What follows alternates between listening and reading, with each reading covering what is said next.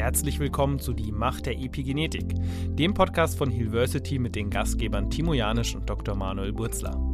Hier erforschst du die faszinierende Welt der Epigenetik und wie sie unser Leben beeinflusst. Herzlich willkommen zu einem weiteren Podcast, die Macht der Epigenetik von Hillversity. Ja, heute habe ich zwei Gäste hier, und zwar Andreas Hetmanek, Axel Dubinski. Beides Mentoren von Manuel und mir, die uns lange auf dem Feld der Traumaarbeit, der integrativen Traumaarbeit begleiten und uns hier so einige Hindernisse und Blockaden auch genommen haben und unterstützt haben, wirklich auch in die Entwicklung zu kommen, um diese Bewegung, die wir heute auch mit Hillversity haben, erst auch aufbauen zu können, aus dieser Energie heraus zu schöpfen. Und äh, vielen Dank, dass ihr gekommen seid, dass der Einladung gefolgt seid. Heute werden wir uns über das Thema ja, Individualtrauma unterhalten, ja, was jeden Einzelnen auf einer gewissen Ebene von uns betrifft. Aber vorerst würde ich mich freuen, wenn ihr euch vorstellt. Vielleicht fangen wir mal mit dir an, Andreas. Erzähl doch mal, wer bist du, wo kommst du her, was machst du? Okay. Ja, also mein Name ist Andreas Hetmanek. Ich hab, ähm, bin zu den Traumahelden eigentlich gestoßen vor, vor einem Jahr ungefähr in etwa. Ähm, mein Weg dahin war, dass ich erst ähm, ja lange studiert habe also ich habe ähm, Philosophie studiert, habe mich da mit philosophischen Grenzfragen auch zu Gesundheit, zu Medizin, zur, zur Psychologie, Psychotherapie viel beschäftigt. Habe dann parallel Psychologie studiert ähm, und bin da in den Learning Sciences sozusagen groß geworden, habe mich immer damit beschäftigt, wie lernen wir eigentlich uns an schwierige Situationen anzupassen und so weiter. Und habe dann ähm, in der Promotion mich mit ähm, Evidenzbasierung beschäftigt in der Medizin und in, in Lehrberufen. Also so die Frage, wie kommen die wissenschaftlichen Befunde eigentlich in die Praxis?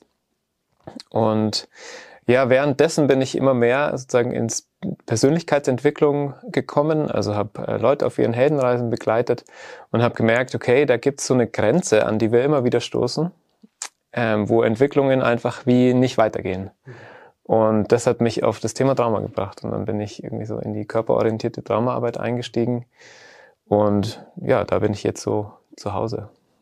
Großes Stück weit. Super, schön. Vielen Dank dir. Das heißt, im Prinzip ist so dein Bereich das Individualtrauma. Ja? ja. Also wie können wir Menschen hier unterstützen, sag ich mal, in die Traumaheilung zu kommen und somit vielleicht auch für die volle Entwicklung ins Potenzial. Ja, genau. Schön, danke. Dann haben wir noch einen Axel hier. Axel auch nochmal als Spezialist fürs Thema transgenerationales Trauma, Kollektivtrauma wird heute nicht Schwerpunkt sein in einer weiteren Podcast-Folge oder Podcast-Folgen. Ähm, möchtest du dich auch mal einmal vorstellen? Ja, gerne und vielen Dank für die Einladung, Timo. Ich bin Axel Dubinski. Ich bin seit über 30 Jahren in der Entwicklungsarbeit mit Menschen und Organisationen zugange und beschäftige mich im Kern damit, wie gelingt Transformation, wie gelingen in, äh, Transformationsveränderungsprozesse, sowohl auf einer Ebene von Organisationen wie auch auf der Ebene von Individuen. Und in dieser Veränderungsarbeit bin ich viel mit Blockaden konfrontiert worden und aus meiner Erfahrung ist sozusagen die Hauptblockade für Veränderung, für eine tiefgehende Veränderung und für eine nachhaltige Veränderung ist in der Tat Trauma. Deswegen habe ich fünf Jahre sozusagen alles, was möglich war, über Individual- und Entwicklungstrauma gelernt, über über Schocktrauma und verbinde das heute mit meiner Kompetenz als Organisationsentwickler, als systemischer Berater, Therapeut und Coach und bringe da diese zwei Welten von Individualtrauma und Organisationstrauma zusammen.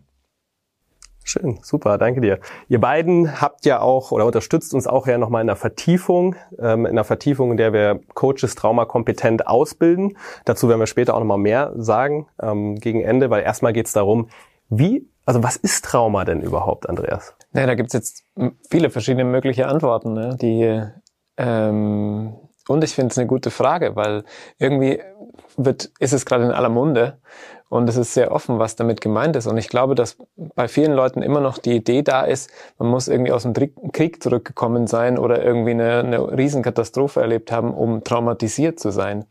Und ich denke, dass diese ähm, Betrachtungsweise, die ist in den letzten Jahren überholt, die sich immer mehr und mehr.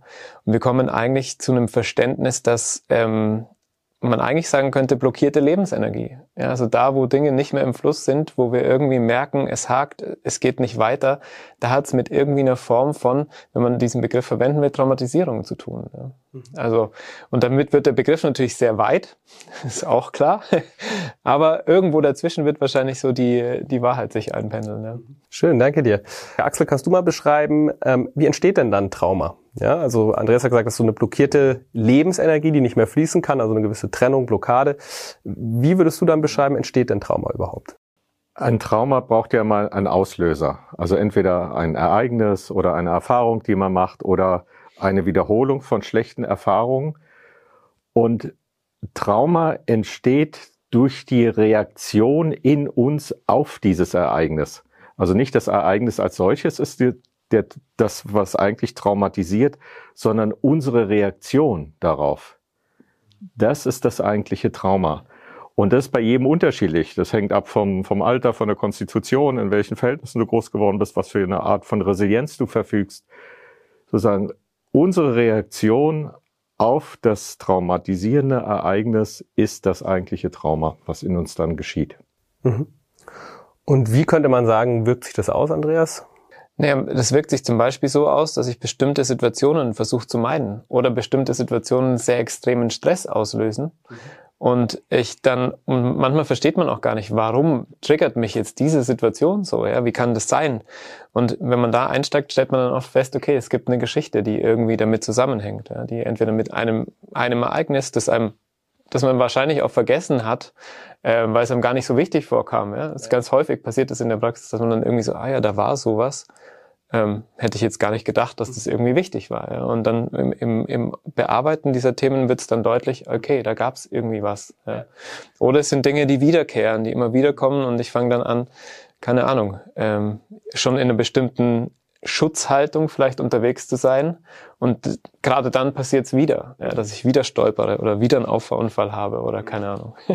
Ja, spannend, weil genau, ihr habt beide schon mal von Situationen geredet. Ähm, jetzt ist es wichtig, vielleicht auch mal konkreter zu werden, damit ich oder auch die Teilnehmer oder die, die auch zuhören und ähm, vielleicht sogar auch Menschen, die betroffen sind, sich so ein Bild machen können. Macht doch mal so zwei, drei Beispiele. Was kann eine Situation sein, in der auch eine traumatische Erfahrung entsteht, ja, und die vielleicht auch Menschen in einer Vielzahl betrifft in unserer Gesellschaft? Naja, also wenn man auf diese klassische ähm, Schock-Trauma-Kategorie ähm, guckt, also so ein Ereignis, das wirklich einen großen Impact hat, dann können das natürlich sowas sein wie ein Unfall, wie ein Sturz, wie ein Überfall, wie ähm, ja, keine Ahnung, da gibt's irgendwie viel Badeunfall, also so, oder auch sowas wie eine, eine schwere Krankheitsdiagnose zum Beispiel, kann oftmals ähm, sehr großen Impact haben. Oder auch sowas wie sehr hohes Fieber, oder also da gibt's irgendwie wirklich eine, eine breite Spanne an Dingen, die einfach das ganze System eines Menschen wirklich so an die Grenzen der Coping-Möglichkeiten ähm, bringen. Genau, du hast jetzt schon von Schocktrauma gesprochen, hast schon eine Kategorie aufgemacht, da werden wir, denke ich, auch dann nochmal tiefer drauf eingehen. Wie ist es in dein, aus deiner Sicht, Axel? Das, was, was Andreas gerade gesagt hat, wo er diese verschiedenen Ereignisse geschildert hat, das ist ja oft der klassische Fall, wo dann diese sogenannten posttraumatischen Belastungsstörungen daraus resultieren. Also, dass es Flashbacks gibt, ähm, dass man nicht durchschlafen kann. Ich kann es aus meiner eigenen Geschichte erzählen. Ich hatte mal einen Unfall, mir ist ein, ein Fußgänger ähm, in mein Auto gelaufen und ich habe den umgefahren und ich habe dieses Geräusch, wo er auf die Straße aufgeschlagen ist, das habe ich noch wochenlang gehört. Hat mich das, hat mich das nachts verfolgt. Und ich habe schlecht geschlafen. Ich habe ähm, diese, diese Schuldfrage, die ich mir gestellt war ich schuld daran? Hätte ich das vermeiden können? Und das, das hat mich sehr belastet. Und das war so ein, das war so ein klassisches Schocktrauma. Und das, das ist ja schon bald 40 Jahre her oder so. Ich war da so Anfang 20, als mir das passiert ist. Und da hatte ich noch keine Ahnung davon. So, das, und ich war mit diesem Ereignis alleine. Und ähm, was ich gemacht habe als meine ähm, Traumabewältigungsstrategie war damals, ich habe den Mann im, mehrmals im Krankenhaus besucht, um zu gucken, wie es ihm, wie es ihm geht und habe dann gesehen, dass er keine bleibenden Schäden davonträgt. Und dann haben sich so die Symptome bei mir im Laufe der Monate haben sich dann verloren. Aber eine professionelle Behandlung, eine körperorientierte, äh, beispielsweise Somatic Experiences Behandlung, hätte diesen Prozess sicherlich dramatisch verkürzen können. genau, da kommen wir auch nochmal drauf zurück. Wie kann man Trauma auch heilen oder unterstützen in der Heilung? Ähm, jetzt hast du das Wort Bewältigungsstrategie im Mund genommen. Ähm, Andreas, was ist denn eine Bewältigungsstrategie, einfach um es auch nochmal erklärbar zu machen? Eine Bewältigungsstrategie ist grundsätzlich mal jede möglich, mögliche Reaktion auf eine Situation. Also beispielsweise, wenn ich jetzt so einen Unfall hatte, könnte ich die Strategie haben, Axel ist jetzt, hat sozusagen die persönliche Ebene gesucht und hat geschaut, ist dem was Bleibendes passiert, ja. Ähm, wenn jemand die Möglichkeit nicht hat, da sozusagen in den Kontakt zu gehen, dann ist die Konsequenz vielleicht, ich fahre nicht mehr Auto. Ja, oder ich fahre nur noch ganz langsam Auto oder ich besorge mir irgendwelche Fahrsicherheitssysteme, die mich unterstützen, dass ich ja nicht mehr jemanden über den Haufen fahre oder so. Ja, also das wären so wäre so, so eine Möglichkeit eben ähm, an der Stelle mit dem Beispiel so ähm, Strategien einzugehen. Und aber ich glaube, da haben wir auch eine so viele Strategien, wie es Menschen gibt letztlich. Ja. Manche Leute fangen dann an zu trinken, damit diese Gedanken weggehen oder andere Leute fangen in, gehen in die Sucht oder andere gehen exzessiv in den Sport oder gehen, also es gibt sozusagen einfach jede Möglichkeit, um den Stress, der letztlich ja dadurch im System irgendwie entsteht, mhm. um den in Anführungsstrichen loszuwerden. Ja. Das ist, und da gibt es die unterschiedlichsten Varianten, mhm. die man dabei entwickeln kann. Ja. Okay. Du hast gerade davon gesprochen, Stress, der im System passiert sozusagen. Was passiert denn im Körper in so einer, in einer Traumareaktion? Also in der Situation selber entsteht, da gibt es sozusagen diese Idee, dass wir, ähm, wenn es wirklich eine Situation gibt, die einen lebensbedrohlich empfunden lebensbedrohlichen Charakter hat. Das heißt, es muss nicht objektiv wirklich lebensbedrohlich sein, aber es, es kommt einem wie eine Lebensbedrohung vor in dem Moment dann funktioniert unser, unser System, unser Organismus einfach so, dass wir wirklich in, in sozusagen den Reptiliengehirnteil gehen, also den Stammhirnteil, wo einfach drei Möglichkeiten sind, kämpfen, fliehen oder sich totstellen, ja, und in so einen Freeze gehen. Und ähm, oftmals sind so sehr starke, überwältigende Ereignisse, bringen uns in den Freeze und dann haben, kommen irgendwelche Glaubenssätze oder irgendwelche Vorstellungen von wie wir sein wollen dazu, so dass es da wie bleibt ja, das ist so ein Teil, der uns unterscheidet äh, von, von Tieren beispielsweise mhm. oder in der Tierwelt, wo, wo diese Mechanismen auch genauso angelegt werden, aber wo dann der Kopf, der Neokortex, der Teil, der einfach ähm, dann mit Glaubenssätzen oder so, ich, das darf mir doch nichts ausmachen oder keine Ahnung was, ja, und, und dann verhindert das unser Körper dieses, diesen Stress, der in der Situation entstanden ist und die Energie, die mobilisiert wird für eben Kampf oder Flucht, mhm. ja, dass die dann auch irgendwie eine, eine Aktion bekommt und irgendwie integriert werden kann wieder. Das heißt im Prinzip, wenn ich, dich, wenn ich so zuhöre, dann verstehe ich so, okay, Trauma birgt in sich die Tatsache, dass das ganze Stresssystem aktiv wird, ich das Gefühl habe, vielleicht zu sterben, ich bin im Überlebensmodus, aber ich kann den Stress in dem Moment nicht abbauen, sozusagen. Genau. Das ist das Charakteristikum von jetzt diesen Schocktrauma-Kategorien sozusagen, dass irgendwas so schnell, so plötzlich oder so überraschend kommt, mhm. dass meine Schutzreaktionen nicht greifen können, ja. ja. weil sie überwältigt werden im Sinn, dass es einfach zu schnell geht. Also ich habe einfach keine Zeit, ähm, genau, die Schutzreaktion, die eigentlich sozusagen passiert, auszuführen. Okay. Und dadurch entstehen dann die Folgen von Trauma, auf die wir später dann auch mal zurückkommen. Ja. Genau. Axel, was mich interessieren würde, jetzt haben wir über Schocktrauma gesprochen. Das ist ja nur ein Teil, der, sage ich mal, uns in der Gesellschaft betrifft, natürlich auch häufig, aber ein Teil. Ja, jetzt gibt's ja auch noch eine andere Art von von Traumata. Was was wäre das? Und ähm, genau, vielleicht kannst du ein bisschen was dazu erzählen. Im Unterschied zu Schocktrauma kennen wir das sogenannte Entwicklungstrauma. Was ist das? Ich erkläre es am, am liebsten so, dass ich sage, wir machen als, als Menschen im Mutterleib machen wir vier Grunderfahrungen. Wir machen die Grunderfahrung von Verbundensein, wenn Samen und Eizelle zusammenkommen, sich der Fetus im Mutterleib entwickelt. Wir machen die Erfahrung von wachsen können, dass sozusagen alle Zellen an ihrem Platz sind, dass sich der Organismus des Babys entwickelt, die Grunderfahrung von versorgt werden, alle Nährstoffe bekommen wir, die wir brauchen zum Wachstum und die Erfahrung von beschützt sein. Und diese vier Grunderfahrungen mit der Geburt werden sie zu vier Grundbedürfnissen die wir brauchen, um uns authentisch entwickeln zu können, um die Persönlichkeiten zu werden, die eigenständig, frei, gesund durchs Leben gehen können. Und wenn diese Grundbedürfnisse nicht oder nur teilweise erfüllt werden, dann können wir von einem Entwicklungstrauma sprechen.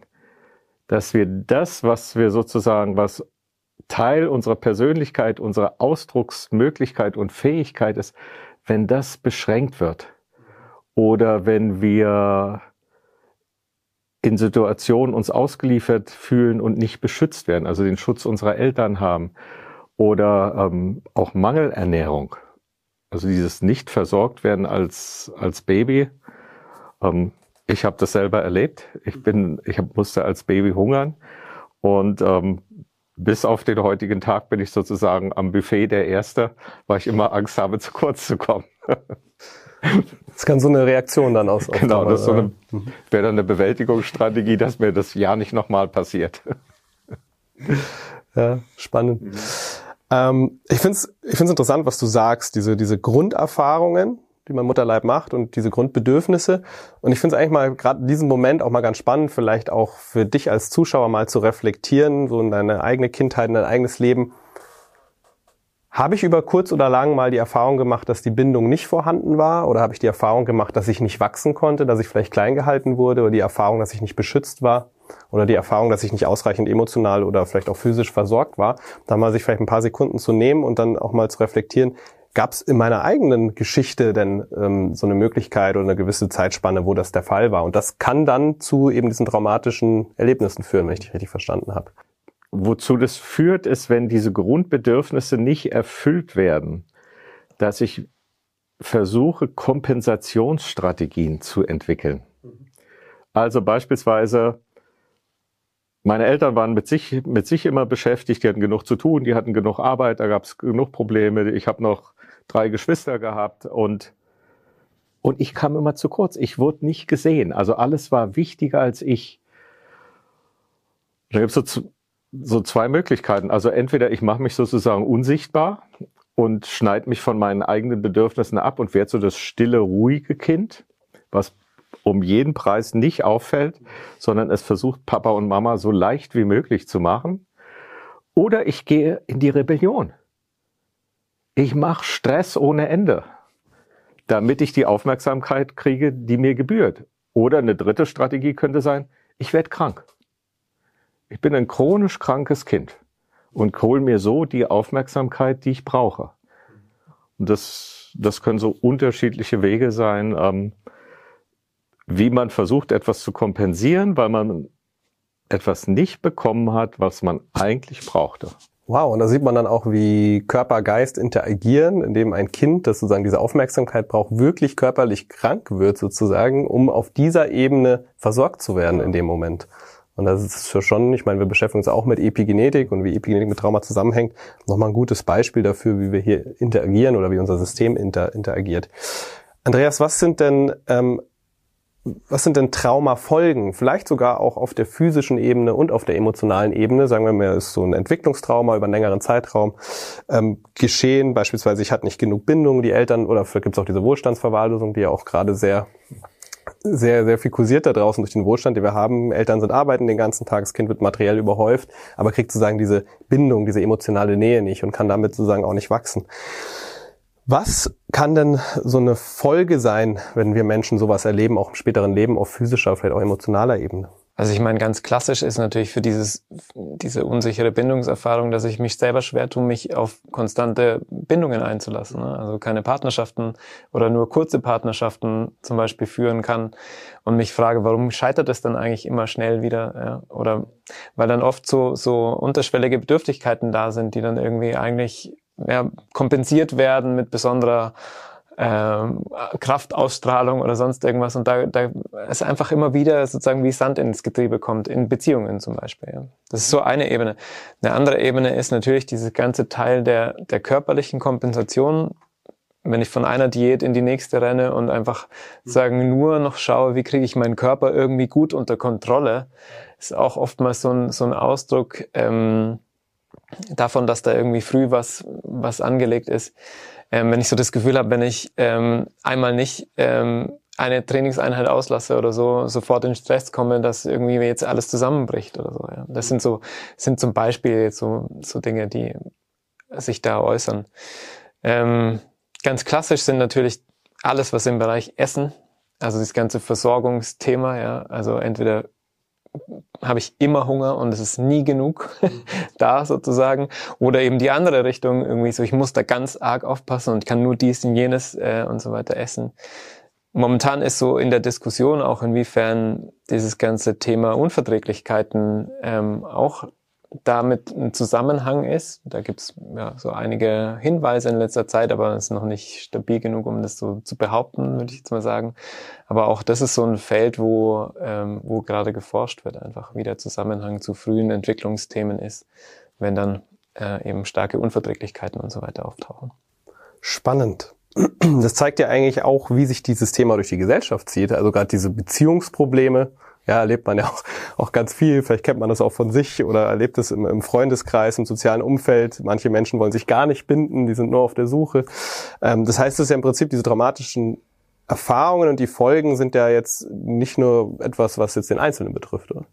Also ich würde sagen, das ist das, was, was sich jetzt in den letzten Jahren immer mehr eben äußert, dass es eben nicht nur sozusagen diese wirklich 9-11 äh, aus, ähm, Geschehnisse oder irgendwie Kriegsreköre ähm, betrifft, sondern dass es wirklich einfach feine Nuancen und Abstufungen gibt, die wirklich eigentlich jeden von uns betreffen, auf der einen oder anderen Ebene. Ja.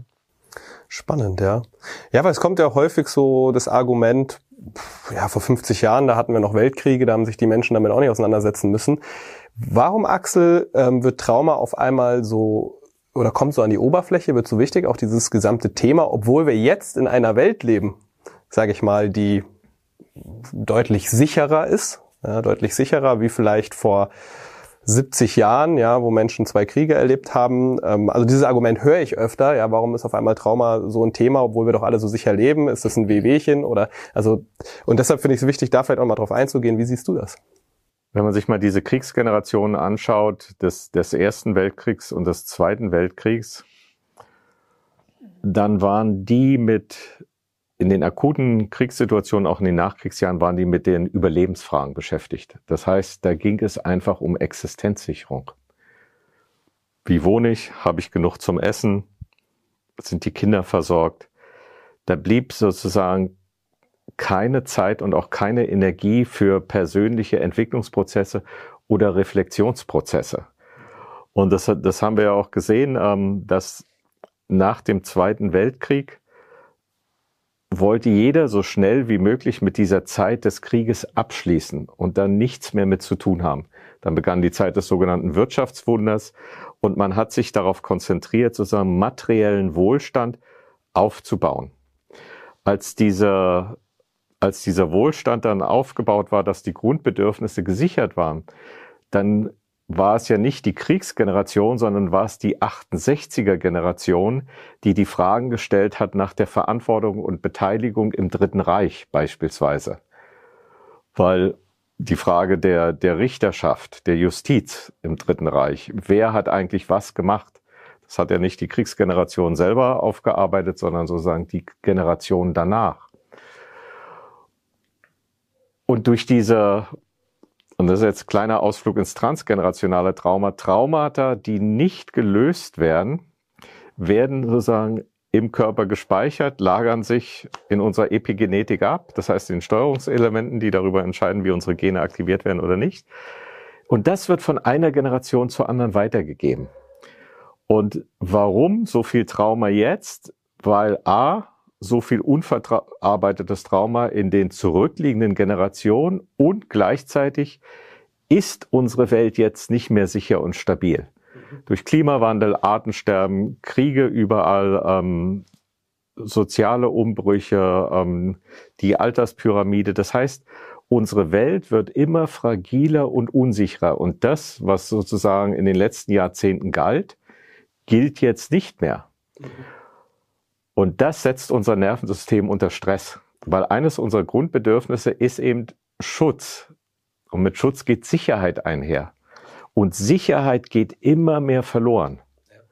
Und das stresst unser Nervensystem und deswegen sozusagen ist das ein Auslöser und ein Trigger für eine verstärkte Sicherheitsorientierung, ähm, die Suche nach Schuldigen, wer ist sozusagen schuld an der Misere, dass das alles nicht mehr funktioniert. Gerne werden Migranten dafür her, hergenommen und völlig außer Acht gelassen, ähm, sozusagen, was sich global verändert. Und gleichzeitig werden die in uns gespeicherten Traumata kommen sozusagen an die Oberfläche. Also wir haben sozusagen die aktuellen Herausforderungen und Probleme und dieser Stress, den das in uns verursacht, triggert auch die in uns gespeicherten Traumata an und das kommt hoch. Und wir verfügen auch inzwischen sozusagen über die, über die Mittel und Möglichkeiten, mit Trauma arbeiten zu können. Das muss man auch fairerweise sagen. Das war zu Zeiten des Ersten oder Zweiten Weltkriegs, ähm, war auch die Psychotherapie überhaupt noch nicht so weit. Hm. Also was, was Trauma ist und wie man damit umgehen kann. Die haben noch gedacht, das muss man mit Elektroschocks bearbeiten. Hm. Wahnsinn, ne? Ja. Spannend. Genau, du hast ja schon mal so das transgenerationale Trauma angeschnitten. Da werden wir dann auch nochmal in einem weiteren Podcast tiefer drauf eingehen. Und du hast gesagt, es wiederholt sich und wiederholt sich, ja, wenn es nicht aufgearbeitet wird. Bleiben wir mal auf der individuellen Ebene. Ähm, ich habe von euch schon mal so den Begriff Traumarekonstruktion oder Rekonstruierung gehört. Auf der individuellen Ebene, was bedeutet das? Naja, das bedeutet, glaube ich, vor allem, ähm, sich mal anzufangen, mit der eigenen Geschichte zu beschäftigen. Ne? Also ähm, für mich ist es, und ich weiß, dass da gibt es eine gewisse Hemmung, zu sagen, okay, ich schaue mir mein Trauma an. Aber aus meiner persönlichen Erfahrung kann ich nur sagen, also mein Leben ist deutlich leichter geworden in den letzten Jahren, seit es einfach einen Platz hat. Ja, und seit dieses Narrativ, das wir von uns selber entwickeln, eigentlich war doch, eigentlich war doch alles gut. Ja, ähm, das herauszufordern und zu gucken, so, ja, aber wo, ja, kann das sein. Also mir geht's verhältnismäßig gut, aber es gab ganz offensichtlich immer noch oder gibt Dinge, die mich einschränken ne, und die mich in meinem äh, ja, in meinem, meiner Lebendigkeit und meinem Lebensausdruck letztendlich behindern. Ne? Und wenn ich anfange, da sozusagen mir anzugucken, wo waren denn so Knackpunkte in meiner eigenen Biografie, wo sind Dinge hängen geblieben, wo hat was doch mehr Folgen, Spuren hinterlassen, als ich jetzt erstmal gedacht hätte, dann beginne ich sozusagen meine eigene, meine eigene Geschichte zu bearbeiten und verarbeiten letztlich auch. Und dann werden Kräfte wieder frei, wenn Energie, wenn Energien frei und es kommen, äh, ja, die, die Welt ändert sich nicht so sehr vielleicht, aber mein Umgang damit und meine Perspektive darauf, die kann sich sehr, sehr arg verändern. Mhm. Vielleicht auch eine Ergänzung zu dem, was Andreas sagt, so aus meiner eigenen Erfahrung. Ich bin ja ein schwer bindungstraumatisiertes Baby gewesen. Das heißt, als ich zur Welt kam, war meine Mutter erstmal ein knappes Jahr in, in Kliniken, psychiatrischen Kliniken. Und ich bin so in der Verwandtschaft rumgereicht worden. Das heißt, eine wirklich verlässliche Bindung aufzubauen, habe ich im ersten Lebensjahr nicht erlebt. Die Auswirkung, die es bei mir hatte, war, dass ich, ich hatte immer Angst, dass, wenn ich mal verliebt war, dass meine Partnerin die Beziehung abbricht. Und was habe ich gemacht? Ich komme ihr zuvor und breche die Beziehung zuerst ab. Und hinterher, Jahre später, wenn wir uns mal darüber unterhalten haben, und dann haben wir, weiß ich von zwei, die ich wollte die Beziehung gar nicht aufhören. Mhm. Aber ich hatte solche Angst, das zu tun. Und als ich das dann angefangen habe, sozusagen zu bearbeiten, ähm, da hat sich in mir tatsächlich etwas verändert. Und meine, meine jetzige Frau sagt, ähm, wenn ich mal vergleiche, wo du herkommst als Bindungstraumatisierter, dass du das heute schaffst, eine stabile Paarbeziehung zu leben, in einem Mehrgenerationenhaushalt über drei Generationen hinweg zu leben, dann muss doch irgendwas bei dir gut gelaufen sein.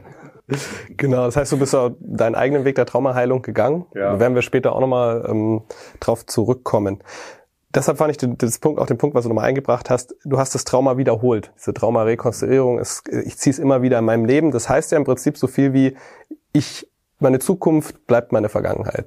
Also die Vergangenheit wird sich wiederholen, wiederholen, wenn ich mir diese Themen nicht anschaue. Und das finde ich auch nochmal wichtig. Also das war für mich auch, auch damals, wo ich mit der Arbeit begonnen habe, nochmal ein wichtiger Punkt, dass ich gesagt habe, will ich wirklich, dass diese Erfahrungen, die ich gemacht habe, also diese Vergangenheit, die ich gelebt habe, die Teil von mir ist, aber will ich wirklich, dass die sich in der Gegenwart, in der Zukunft wieder und wieder wiederholt? Und ich glaube, das ist auch mal wichtig, auch für die, für die Zuschauer, sich das bewusst zu machen. diese eigenen Erfahrungen, die ich gemacht habe und mal zu reflektieren, wann wiederholen die sich eigentlich in meinem jetzigen Leben? Also wann erlebe ich vielleicht ähm, auf diesen Ebenen auch dieser Grundbedürfnisse, dass ich immer wieder sogar selbst diese Themen sabotiere, die ich eigentlich dann vielleicht auch bekommen könnte, aufgrund der gemachten Erfahrungen. Ähm, auch nochmal eine wichtige, wichtige Reflexionsmöglichkeit, auch ähm, die man mit rausnehmen kann, auch aus diesem Podcast. Und ich glaube, es geht so in zwei Richtungen. Ne? Es gibt so dieses eine, das wirklich wiederholen, also immer wieder so inszenieren, dass es wieder zum Beziehungsabbruch kommt, zum Beispiel. Ja? Und es gibt dieses andere Extrem, auch immer wieder sozusagen zu versuchen, ähnliche Situationen herzustellen, damit es diesmal gut gehen kann. Ja, also das hat so zwei, das hat so zwei Richtungen, die beide zum Teil unbewusst, aber zum Teil auch fast bewusst laufen. Ja, also wenn ich einfach, keine Ahnung, den 25. Bungee-Sprung mache, weil ich denke, irgendwann wird meine Höhenangst weggehen, sozusagen. Ja? Ähm, oder eben ich, ich lasse mich wieder auf eine Partnerschaft ein, wo ich eigentlich schon von Anfang an so das Gefühl habe, oh, das wird total schwierig, aber diesmal geht's wirklich gut. Ja? Und dann kommen die ganzen inneren Mechanismen in Gange und irgendwann kommt dann doch die Angst und ich muss es doch wieder auflösen und dann wiederhole ich sozusagen die gleiche Geschichte immer wieder. Also es hat so, so zwei, zwei Züge, die da größtenteils unbewusst, aber manchmal sogar auch wirklich bewusst ähm, wieder reinszenieren. Und ich glaube, da hat sich in unserem Verständnis von Trauma tatsächlich wahnsinnig viel getan in den letzten 20, 30 Jahren, dass so diese Idee, man muss ein Trauma wieder durchleben, damit man das verarbeitet hat irgendwie. Das ist mittlerweile sehr überholt. Ne? Also da sind wir einfach an einem ganz anderen Punkt. irgendwie so, man muss eigentlich das, das Milieu verändern, man muss das System verändern, damit es nicht mehr diese Wiederholung sucht und braucht. Ja, und dann kann sich was wirklich auflösen und nicht eben in dem nochmal dahin gehen und das alles ähm, nochmal durchleben. Und vielleicht noch eine Ergänzung dazu, zu diesem Wiederholungszwang oder Drang. Ähm, was auch beliebt ist, zu sagen, ich mache genau das Gegenteil davon. Also an dem Beispiel, äh, wenn ich mal einen Partner gefunden habe, den lasse ich nie mehr los. Den klammer ich unter allen Umständen egal ob es mir dabei gut geht oder schlecht, nur festhalten. Und das ist sozusagen, und einer meiner Lehrer hat da mal zu mir gesagt, auf der anderen Seite vom Pferd gefallen ist auch nicht geritten. Also das Gegenteil von dem, was ich erlebt habe, ist noch nicht die Lösung, sondern eben nur das Gegenteil. Also ein Ausschlag genau in die gegengesetzte genau. Richtung, um zu hoffen, dann wird alles besser. Ja. Ich fand es spannend, auch, auch, auch nochmal dieses Thema, ähm, diese Wiederholung und Rekonstruktion, das, das kann, wenn man es mal so vielleicht aufs Leben übersetzt, um so ein Beispiel zu geben, du hast eben von Beziehung gesprochen. Das heißt beispielsweise, nehmen wir mal ein Beispiel, äh, Vater hat ähm, den Sohn verlassen, relativ früh, ist einfach weg gewesen. Und, ähm, oder nehmen wir mal die Mutter, hat, hat verlassen, sagen den Sohn. Und später kommt, kommt, kommt man kommt dann Beziehungen und hat vielleicht sogar Angst, sich zu binden, ja, weil er könnte ja auch diesen Verlust äh, sagen wieder und wieder ähm, erleben und hat dann sozusagen äh, diesen, diesen Gedanken oder dieses Muster vielleicht, ähm, vielleicht bekomme ich es ja doch noch von diesem Gegenüber, auch wenn es eigentlich überhaupt nicht mehr passt und hängen dann in dieser Beziehung und Beziehung und hoffe immer doch noch sozusagen diese Erlösung zu bekommen, die ich damals von der Mutter vielleicht nicht bekommen habe, weil sie einfach abgehauen ist. Also das könnte auch so eine... Äh, exakt, weil das ist sozusagen die, genau diese Projektion, wenn das Thema nicht auf der Ebene bearbeitet wird, wo es herkommt, sondern ich sozusagen die Erlösung oder die Lösung bei meiner Partnerin suche und diese Kindersehnsucht, die eigentlich auf die Mutter gerichtet ist, wenn ich die auf meine Partnerin richte, dass sie mir etwas erfüllt, was ich damals nicht bekommen habe, wird es regelmäßig scheitern müssen. Weil es nicht die Partnerin war, die es verursacht hat, sondern Mama. Und das sozusagen dahin zu ordnen und zu geben, wo es herkommt und wo es hingehört und nicht auf den Partner oder die Partnerin zu projizieren, die damit in so eine Situation von Unmöglichkeit kommt, weil sie es eben nicht erfüllen kann. Sie hat es ja auch nicht verursacht oder er. Mhm. Also es ist dann sozusagen eine Übertragung, die da stattfindet. Und es ist, wie begegnet euch das häufig, auch wenn ihr mit Menschen arbeitet? Ja, kann, man, also, kann man so sagen. Also sowohl in meiner eigenen Geschichte als auch, ja. als auch in der Praxis. Ja. ja spannend. Gut, dann möchte ich gerne einen Schritt weitergehen, ähm, das ja auch sehr interessant ist. Vielleicht fangen wir mal mit dir an, Andreas. Du arbeitest mit Menschen, die traumatisiert sind, unterstützt sie auf dem Heilungsweg. Wie kann man sich das vorstellen? Ja, sagen wir mal, da ist ein Mensch, der hat vielleicht ein Entwicklungstrauma, ähm, wurde vielleicht viel alleingelassen als Kind. Wie gehst du daran und auf welchen Ebenen? Mhm. Also ich glaube grundsätzlich mal gibt es so ähm, diese zwei Bewegungen. Wir können auf der einen Seite kommen von, von der Geschichte, wenn schon ein Bewusstsein da ist, eine Bewusstheit über eine bestimmte, keine Ahnung, wenn die Eltern früh weg waren oder so, dann kann man natürlich damit einsteigen. Oder man kann auch tatsächlich sehr bottom-up, sagen wir dazu, arbeiten, einfach wirklich zu gucken, an welchen Stellen reagiert der Körper wie. Und letztlich ist es nicht entscheidend, wie rum man das tut. Das Ziel wäre aber immer einfach fünf Ebenen äh, zu erwischen am Ende. Ne? Also wirklich wieder eine, eine Ganzheit herzustellen, dass sowohl die Ebene der Gedanken, der ähm, integriert ist, als auch die Ebene von ja, Sinneswahrnehmungen, Erinnerungen an Sinneswahrnehmungen, als auch dann eben Verhaltensweisen, also wirklich körperliche Ausdrucksweisen, bis rein in die Emotionen, so einfach diese Affekt- und Emotionsebene und eben auch das, was wir ähm, Körpergewahrsein oder Körperempfindungen nennen. Also wirklich zu schauen, so ganz äh, auf so einer ganz feinen Ebene zu spüren, was machen eigentlich welche Gedanken wirklich in der körperlichen Ebene. Ne? Und da gibt's ganz spannende, ganz spannende Zusammenhänge oft. Und manchmal ist einfach dann die Sprache des Körpers letztlich, die über, an die wir auch an Erinnerungen kommen, die sozusagen noch vor der Ausprägung des eigentlichen expliziten Gedächtnisses sind. Ne? Mhm. Oder eben auch an Erinnerungen kommen, die, weil es zu schnell ging, gar nicht zur Verfügung stehen, explizit oder so. Also da ist oft einfach der Körper das, das eigentliche Speichermedium für, und, ja, für, die, für dieses Material, sage ich mal. Und deswegen finde ich es besonders spannend über dieses ja, Gewahrsein für das, was passiert eigentlich in mir. Und da können so Kleinigkeiten wie es kribbelt irgendwo, es wird irgendwo heiß, es wird irgendwie kalt oder ich merke, da wird was taub oder so. Das können dann auf einmal Sachen sein, für die man sich gemeinsam interessiert. Und dann entsteht daraus irgendwie ein Prozess, der einen wohin bringt, wo der Kopf einfach nicht, also der Kopf im Sinne von Cortex, von Gedanken, von, von Erklärungsmodellen nicht unbedingt hinführt. Und da wird es für mich sozusagen dann immer besonders spannend, wenn, wenn diese Ebenen alle zusammenkommen. Mhm. Kannst du die Ebene nochmal grob ja. zusammenfassen? Also genau, es gibt sozusagen diese Ebene der, der Gedanken, ähm, der Vorstellungen. Es gibt die Ebenen der, der Erinnerungen. Also es können Erinnerungsbilder sein, können aber auch Geruchserinnerungen sein oder akustische Erinnerungen oder sonst irgendwie Sinneserinnerungen. Ähm, die Ebene der Emotionen, einfach der Gefühle ähm, und ja, emotionalen Ausdrücke die Ebene der Verhaltensweisen. Also da gehört auch sowas dazu wie, ich hänge halt immer ein bisschen links schief oder so. Ja, oder ich habe äh, immer Nackenprobleme oder was auch immer da sozusagen dazu gehört. Und dann eben letztlich diese, diese Gewahrseinsebene, was propriozeptiv, was passiert in mir, also was passiert wirklich auf der physiologischen Ebene in, in meinem Körper. Hm, okay. Ja, spannend. Das heißt, es gibt, es kursieren ja auch verschiedenste Wörter da draußen zum Thema Traumaheilung. Was ich schon gehört habe, ist Trauma löschen. Was ich gehört habe, ist Trauma lösen. Was ich gehört habe, und das ist ja eben das, womit ihr auch oder wir auch arbeiten, ist Traumata integrieren. Was, Axel, bedeutet für dich integrative Traumaheilung?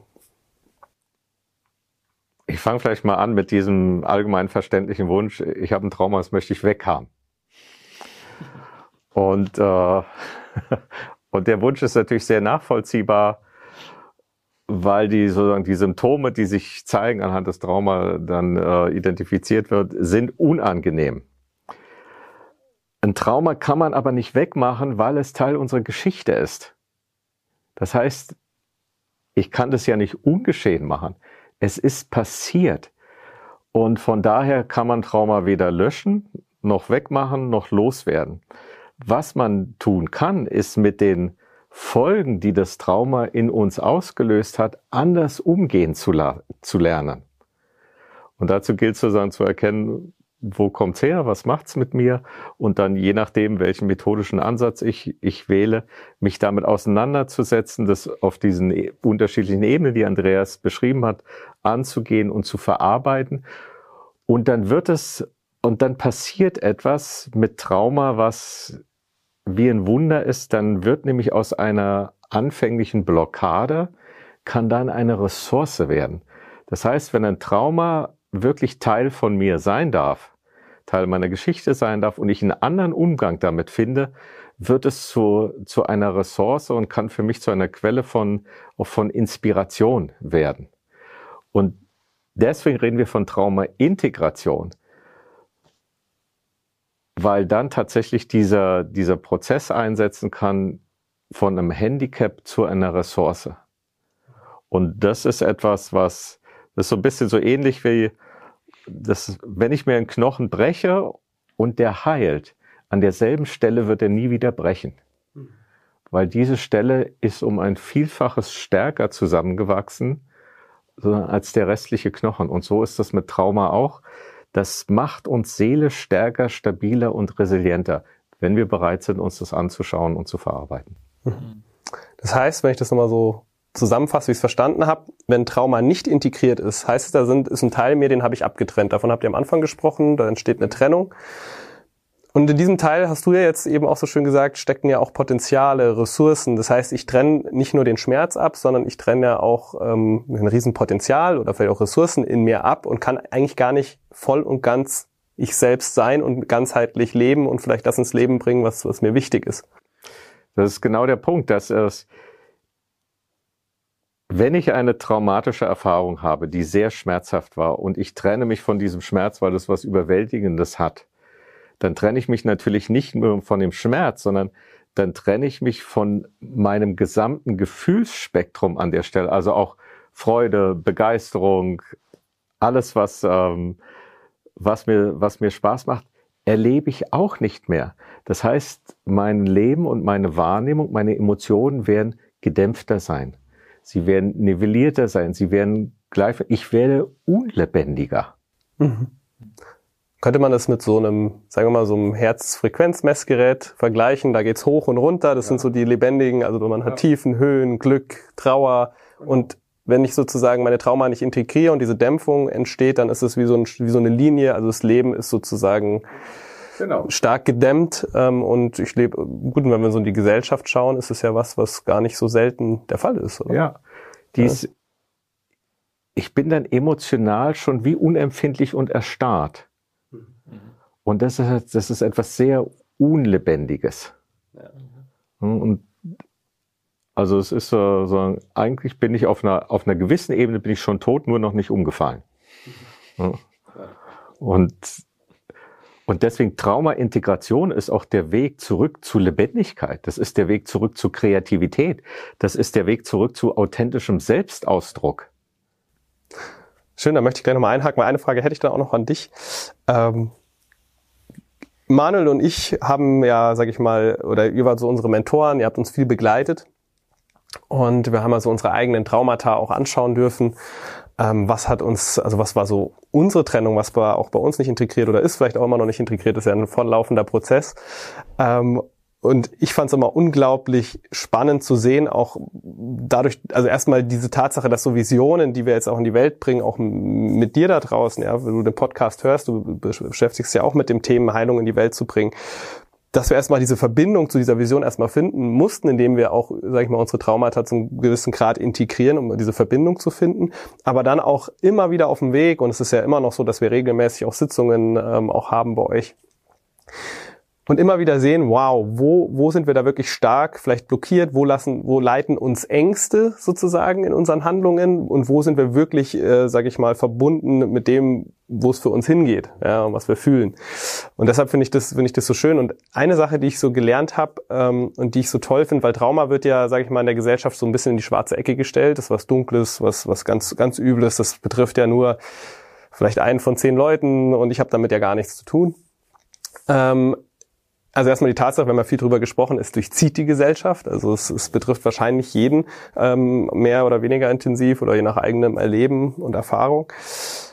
Was ich aber auch gelernt habe, war dieses Traumadreieck. Und das fand ich äh, so toll, weil dieses Traumadreieck hat mir zumindest dann gezeigt, auch als ich dann mit dieser Traumaarbeit begonnen habe, ähm, nee, Trauma ist nicht nur dieses, dieses Dunkle sozusagen, ähm, äh, so wie es vielleicht da draußen nochmal wahrgenommen wird, sondern Trauma hat ja eigentlich eine riesen Wachstumschance in sich. Und vielleicht kannst du noch mal ein paar Wörter auch zu diesem Traumadreieck sagen.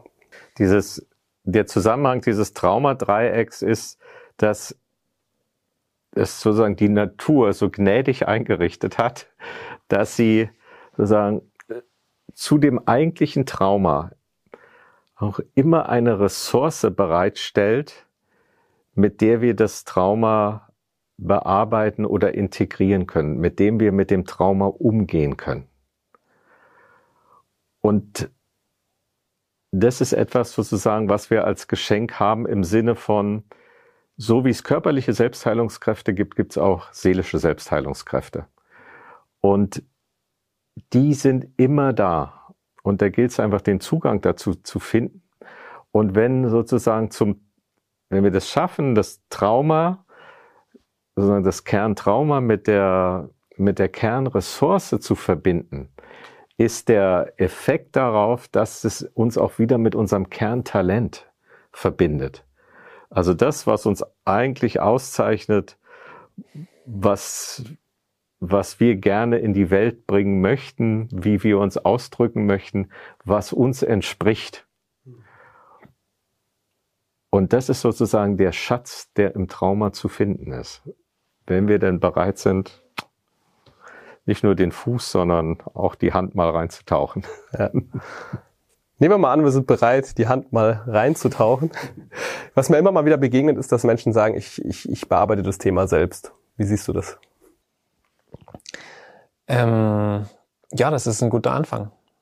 Also ich würde sagen, das ist so eine Bereitschaft zu entwickeln und zu spüren, hey, da ist für mich was zu holen. Das ist immer die Voraussetzung, dass es dann funktionieren kann. Und meine persönliche Erfahrung und Überzeugung ist einfach, dass wir uns, das ist so ein bisschen Münchhausen-Ding, ne? man kann versuchen, sich aus dem eigenen, am eigenen Haarbüschel aus dem, aus dem Sumpf zu ziehen.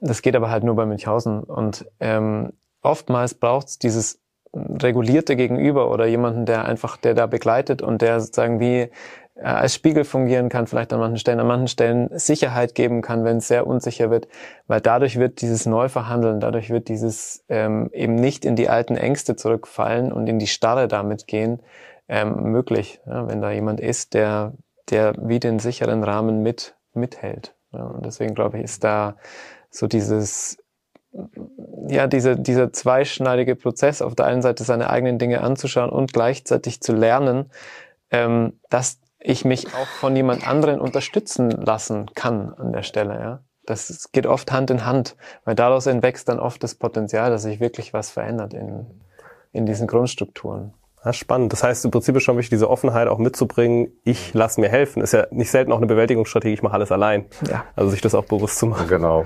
genau. Und ich möchte es vielleicht mit dieser Metapher beschreiben. Der Hamster im Rad meint ja auch, er sei auf dem Weg. Dabei dreht er sich nur im Kreis. Und das kann der Hamster im Rad nicht erkennen. Dazu braucht es jemand von außen. Mhm. Ja. Genau, dann sind wir auch gleich beim, bei der nächsten Frage, die mich jetzt noch interessieren würde, ähm, an dich, Andreas. Wieso ist es, weil wir haben ja auch viel Coaches, Therapeuten, Ärzte, äh, Menschen aus dem Gesundheitsbereich, Pädagogen, Pädagoginnen, ähm, die diesen Podcast hören. Wieso ist es wichtig, ich nehme jetzt mal die, das Beispiel Coach, wieso ist es wichtig, dass ich als Coach eine Traumakompetenz mitbringe? Also vielleicht nicht selber Traumatherapeut bin, aber wieso ist es wichtig, so eine Kompetenz mitzubringen auch?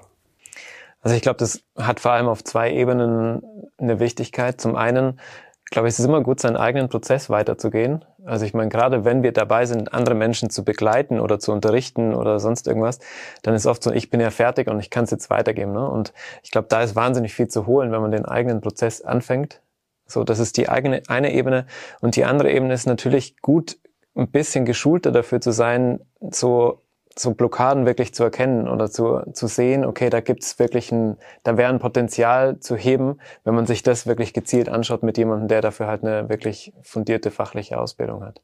Also ich glaube, es sind so dieses das Persönliche auf der einen Seite, der persönliche Prozess und auf der anderen Seite einfach dieses bisschen geschultere Auge dafür, an welchen Stellen wäre es vielleicht gut, da nochmal mit, mit eben fachkundiger Führung noch weiter einzutauchen. Ja, da war ein Punkt, den ich ganz spannend finde, den du gesagt hast, ähm, um Blockaden, die durch Trauma entstehen, zu erkennen. Mhm. Ich war ja auch, auch lang viel im Coaching, aber ich bin auch noch im Coaching-Bereich unterwegs.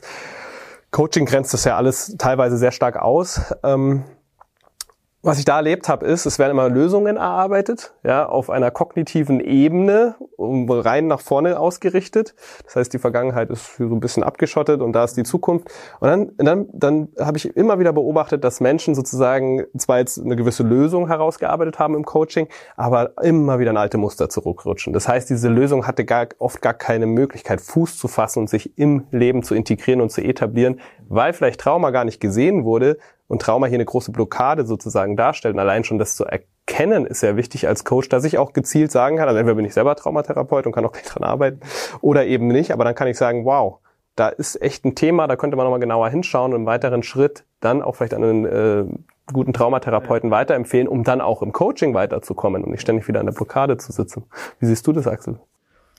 Ich bin ja sel selber systemischer äh, Lehrcoach und Lehrtrainer und habe ja viele Coaches und Trainer auch ausgebildet.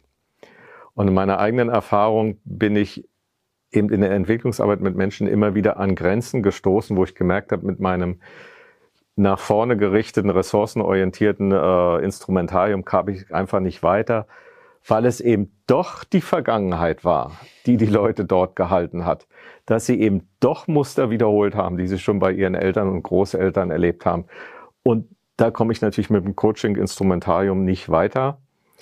Und, und dann passiert oft ein Phänomen, was ich, äh, was ich erlebt habe, in der, auch in der Arbeit, in der Supervision mit Coaches, dass dann angefangen wird, sozusagen den, den Klienten oder den Coachee zu verdächtigen. Hm? Dass er nicht willig genug ist, dass er sich nicht genug anstrengt, dass er zu blöd ist, äh, dass er es nicht kapiert, was der Coach eigentlich will. Und das ist in der Regel überhaupt nicht der Fall, sondern der Coachee kann und weiß nicht weiter und der Coach verfügt nicht über die Wahrnehmung und das Instrumentarium, warum das so ist. Und deswegen ist eben Traumakompetenz an der Stelle so wichtig, weil da lernst du sozusagen diese Entwicklungsblockaden zu erkennen und auch zu, zu verorten und bekommst eine Landkarte, an der du dich orientieren kannst, warum stocken wir denn an der Stelle und kommen nicht weiter und wie könnte es gehen? Was braucht's da? Also entweder was, was brauche ich als Coach oder kann ich an jemanden Fachkundigen überweisen, der dieses Thema bearbeitet und dann mache ich als Coach wieder weiter. Und ich möchte noch eine zweite Seite dazu sagen, warum ist Traumakompetenz für Coaches so wichtig? Weil Coaches ihre Selbstwahrnehmung steigern weil sie spüren, wann sie angetriggert werden. Durch Worte, Sätze, Aktionen vom, vom Coachee, der in ihnen etwas auslöst, eine Emotion, eine Blockade, eine Erschöpfung, ähm, Langeweile, was auch immer, was etwas mit ihrer Geschichte zu tun hat und nicht etwa mit dem Coachee. Und das sozusagen zu erkennen und verorten zu können, was triggert mich da gerade an und was passiert mit mir, was aber mit meiner eigenen Geschichte zusammenhängt. Und wenn die Coaches das lernen, dann entwickelt sich sozusagen ihr, ihr Coaching-Spektrum, in dem sie arbeiten können, wird weiter und ihre Kompetenz erhöht sich und die Wirkung, die sie erzielen, verstärkt sich. Und von daher würde ich jedem Coach empfehlen, Traumakompetenz sich zu, zu erwerben. Mhm. Ja, spannend. Ich hätte sogar noch einen, einen dritten Punkt ergänzend, ähm, weil ich selbst erlebt habe, als ich auch noch meine Coach-Ausbildung gemacht habe und auch Menschen dann zu Beginn gecoacht haben, auch in einem Coaching kann ein Trauma aufploppen und eine Traumareaktion. Ja, das heißt, ich kann noch so schön nur in die Zukunft gucken, aber vielleicht ist genau dieses in die Zukunft gucken ein Trigger dafür, der ein altes Trauma auf einmal hochholt. Ja. Und ähm, da, da finde ich es dann auch sehr, sehr wichtig, ähm, als Coach sozusagen kompetent reagieren zu können. Ja, weil das Schlimmste, was ich ja machen kann, ist, ich lasse ihn jetzt damit sitzen und schicke ihn nach Hause oder sie. Ja, ja. Das heißt, dann kommt ein Traumasog und dann spiralisiert sich die Person vielleicht noch nach unten. Und das ist ja auch wichtig, wie kann ich kompetent als Coach, Therapeut, sogar Arzt, Ärztin oder Pädagoge, auch, auch in der Schule, ja, das ist ja auch ein Riesenthema, Lehrer, Lehrerin. Also wie kann ich traumabewusst, traumakompetent reagieren? Du hast es gerade angesprochen, gerade wo du von Ärzten gesprochen hast. Also gerade Ärzte in der, in der Onkologie, die es Ärzte, die es mit schwerwiegenden Diagnosen zu tun haben, brauchen also eine Sprache, wo sie den Patienten diese Diagnose so beibringen, dass die eben kein Schocktrauma erleiden, dass es ihnen nicht den Boden unter den Füßen wegzieht. Und das braucht eine Form von achtsamer und empathischer Kommunikation, die du in der Arbeit mit Trauma eben lernst. Ja, ja spannend. Und, das finde ich auch wichtig, nochmal zu dem Beispiel, dann gehen wir gleich weiter, zu dem Beispiel ähm, Diagnose mitteilen. Ja, jetzt gibt es ja häufig auch, ähm, ich habe das Also meine Mutter nicht selbst, die hatte eine Krebserkrankung gehabt und dadurch auch ihr Bein verloren und war dadurch viel in Krankenhäusern. Und sie sagt, sie hat Dinge erlebt, da kam ein Arzt zu einem Patienten, der gesagt, sie sind in sechs Monaten tot. Und dieser Mensch hat sich so auf diesen Tod vorbereitet, und nachher bei, bei der Obduktion kam dann heraus, dass der Krebs sich zurückgebildet hat, aber diese Person ist gestorben. Die hat sich einfach auf allen Ebenen auf den Tod vorbereitet. Ähm, also wie wirkt sozusagen auch so eine Diagnose oder so, so ein, eine Kommunikation, nehmen wir mal dieses Beispiel, auch auf den Genesungs- und Heilungsprozess, also diese Traumasensibilität, die es da braucht, ist ja, ist ja unglaublich wichtig. Und das finde ich auch mal spannend, um da ergänzend zu sagen, vielleicht auch nochmal einzubringen. Es gibt ja Untersuchungen, was ist was sind so die häufigsten Gründe für Arztbesuche in unserer westlichen Gesellschaft? Und es liegt bei 70 bis 80 Prozent emotionaler Stress.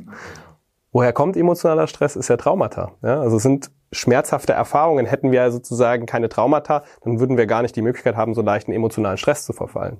Und deshalb finde ich, finde ich das so wichtig.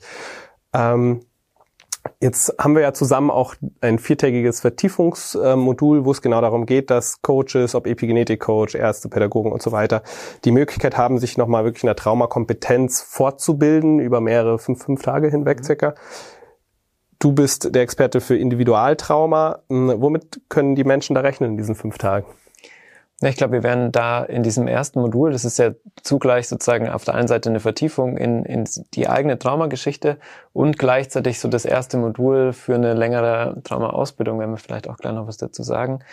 Ähm, und ich denke, das werden genau die zwei Ebenen sein. Auf der einen Seite wirklich einen, einen, gewissen Grundstock an Wissen über, was sind Situationen, was sind Auslösesituationen, was sind typische Symptome, was ist überhaupt Trauma, wie kann ich es spüren, wie entdecke ich es in meiner eigenen Geschichte. Also wirklich Wissen auf der Ebene zu ermitteln und aber gleichzeitig auch von Anfang an ganz arg in die Selbsterfahrung einzutauchen, sondern mit der eigenen Geschichte und uns da auf so einen Weg zu machen, ja, ähm, die eigene Geschichte mehr und mehr zu verkörpern. Ne? Also weil der Schlüssel ist eigentlich immer, glaube ich, dieses Arbeiten im Hier und Jetzt können. Und wie viel bin ich in der Sorge vor der Zukunft oder in einem Schrecken, der aus der Vergangenheit kommt? Ne? Also wie viel sind wir sozusagen in vor, vor uns oder hinter uns auch in dem, was wir tun, auch als Coaches, als Lehrer oder so. Wie oft treibt mich die Angst vor der Zukunft? Ja? Oder wie oft versuche ich was zu vermeiden, was ich in der Vergangenheit erlebt habe? Und da immer mehr und mehr so einzupendeln in diesem Jetzt, was ist jetzt gerade? Das wird so eine der ganz ganz wesentlichen, entsche äh, entscheidenden Fragen sein. Was passiert jetzt gerade in diesem Moment eigentlich bei dir? Mhm. Und davon ist der Ausgangspunkt, ne? weil da ist das ganze Potenzial, wirklich was zu verändern. Und da werden wir uns so rantasten aus verschiedenen Richtungen, immer wieder so diesen, diesen Jetzt-Moment ähm, zu suchen und dabei eben ja viel, viel Wissen und einfach einen Anfang in Selbsterfahrung ähm, zu erkunden. Das war schön. Ich finde es ja, ich find's ja toll, dass wir gemeinsam das Ganze äh, veranstalten. Wir sind da gemeinsam vor Ort. Das ist, äh, wir machen das ja mal im Seminarhotel Jonathan äh, am Chiemsee in der Naturoase. Das ist ein schöner Ort, weil du brauchst ja auch, um mit Trauma arbeiten zu können, ein heilendes Umfeld, ein naturverbundenes Umfeld oder, oder einen sicheren Raum, in dem das Ganze möglich wird. Und wir haben ja teilweise auch vielleicht Zuhörer, Zuhörerinnen, die schon mal auf einem Praxisseminar von uns waren und das dann auch schon erlebt haben, manche vielleicht noch nicht. Das heißt, diese, diese Mischung, und das finde ich so toll, diese Mischung aus auf einmal natürlich dieses Verständnis, dieses rationale Verständnis ähm, auch auf der Wissensebene, das gleiche, aber dann wirklich voll und ganz erfahrbar am eigenen System, Körper auf allen Ebenen zu erleben. Dann auch noch die Sitzungen, das heißt, während Teilnehmer, Teilnehmerinnen an ihren Themen arbeiten, kann ich zuschauen und kann schauen, wie, wie funktioniert überhaupt Traumaheilung, wie funktioniert Traumaintegration. Das heißt, ich nehme noch diese praktischen Aspekte mit und kann das Ganze beobachten, meine Fragen stellen. Und das finde ich so toll an diesem Vertiefungsmodul. Ähm, ich habe es ja vor ein paar Jahren selbst durchlaufen auch, also wir gehen auch mal da, da noch mal drauf ein. Ähm, das fand ich so toll. Ähm, ich habe schon auch viele Ausbildungen gemacht und viele Ausbildungen waren immer sehr, sehr rational. Das heißt, ich sitze da, ich bekomme etwas vorgetragen und dann versuche ich das irgendwie auf meine Art und Weise in die Praxis zu übersetzen, ja, was dann häufig sehr, sehr schwer ist. Und das war so eine tolle Erfahrung, dass einfach durchs Erleben, durch Selbsterfahrung, durch, äh, durchs praktische Erleben auch der Probesitzungen, ähm, das danach besprechen, diese unbewusste Kompetenz in mir gewachsen ist, ohne dass ich es in diesem Moment wirklich mitbekommen habe. Und das ist für mich das Lernen der Zukunft, ja, dieses ganz stark selbsterfahrungspraxisorientierte. Genau. Das ist ähm, das Thema Individualtrauma, dazu haben wir eben dieses Basismodul. Ähm, wir machen das ja gemeinsam. Das heißt, ich werde auch nochmal den Link ähm, zur Webseite, zu diesem Vertiefungsmodul ähm, hier reinstellen, damit du da draufklicken kannst, dir das Ganze anschauen kannst. Und uns ist einfach wichtig, es gibt auch möglicherweise ein kurzes Vorgespräch, ähm, da uns wichtig ist, dass schon eine Erfahrung auch in der Arbeit mit Menschen vorhanden ist, wenn wir uns in Traumakompetenz sozusagen vertiefen. Das ist wichtig. Genau. Das zum Thema Individualtrauma. Wir haben uns ja entschieden, nicht nur Individualtrauma, das ist ja nur ein, eine Seite der Medaille oder des ganzen Thema Traumas. Es gibt ja auch noch zwei weitere Ebenen von Trauma. Ähm, möchtest du noch was dazu sagen, Axel?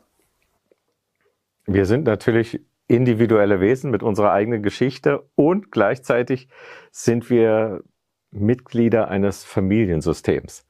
Das heißt, je nachdem, in welcher Lebensphase ich bin, gibt's meine Vorfahren, meine Eltern, meine Großeltern, meine Urgroßeltern und vielleicht habe ich schon Kinder oder Enkel.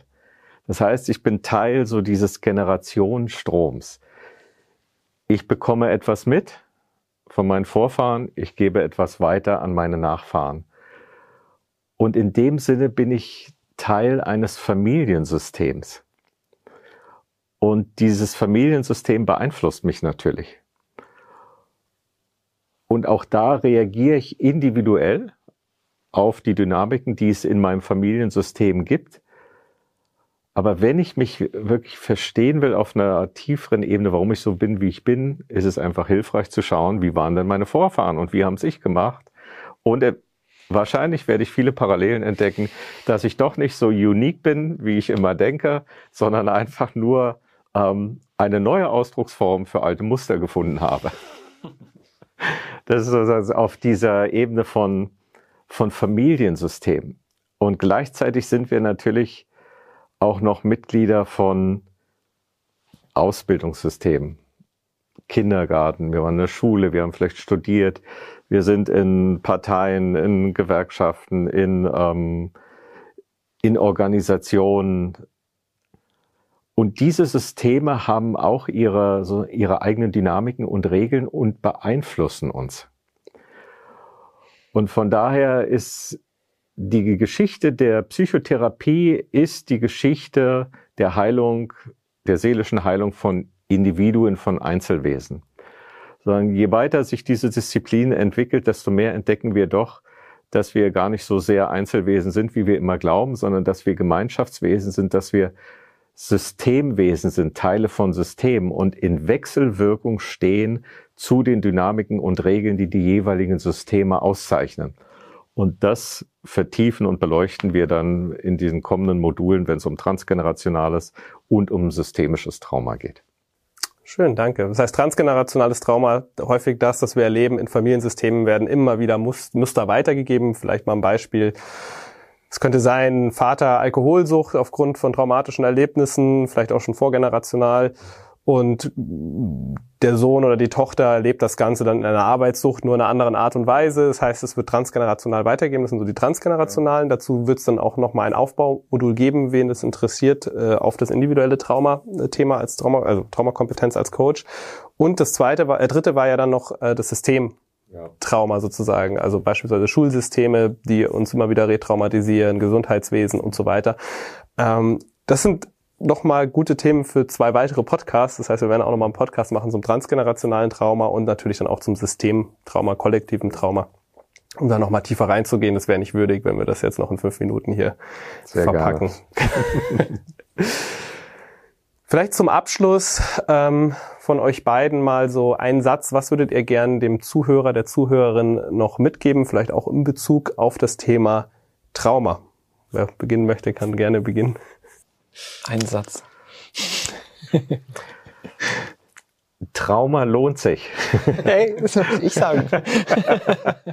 Weil im Trauma so eine tiefe Weisheit und ein, ein Schatz steckt, der es sich wirklich lohnt zu heben. Und deswegen kann ich nur jeden ermutigen, kümmere dich drum. Toll, danke Axel. Soweit sind wir schon synchronisiert auf der Ebene.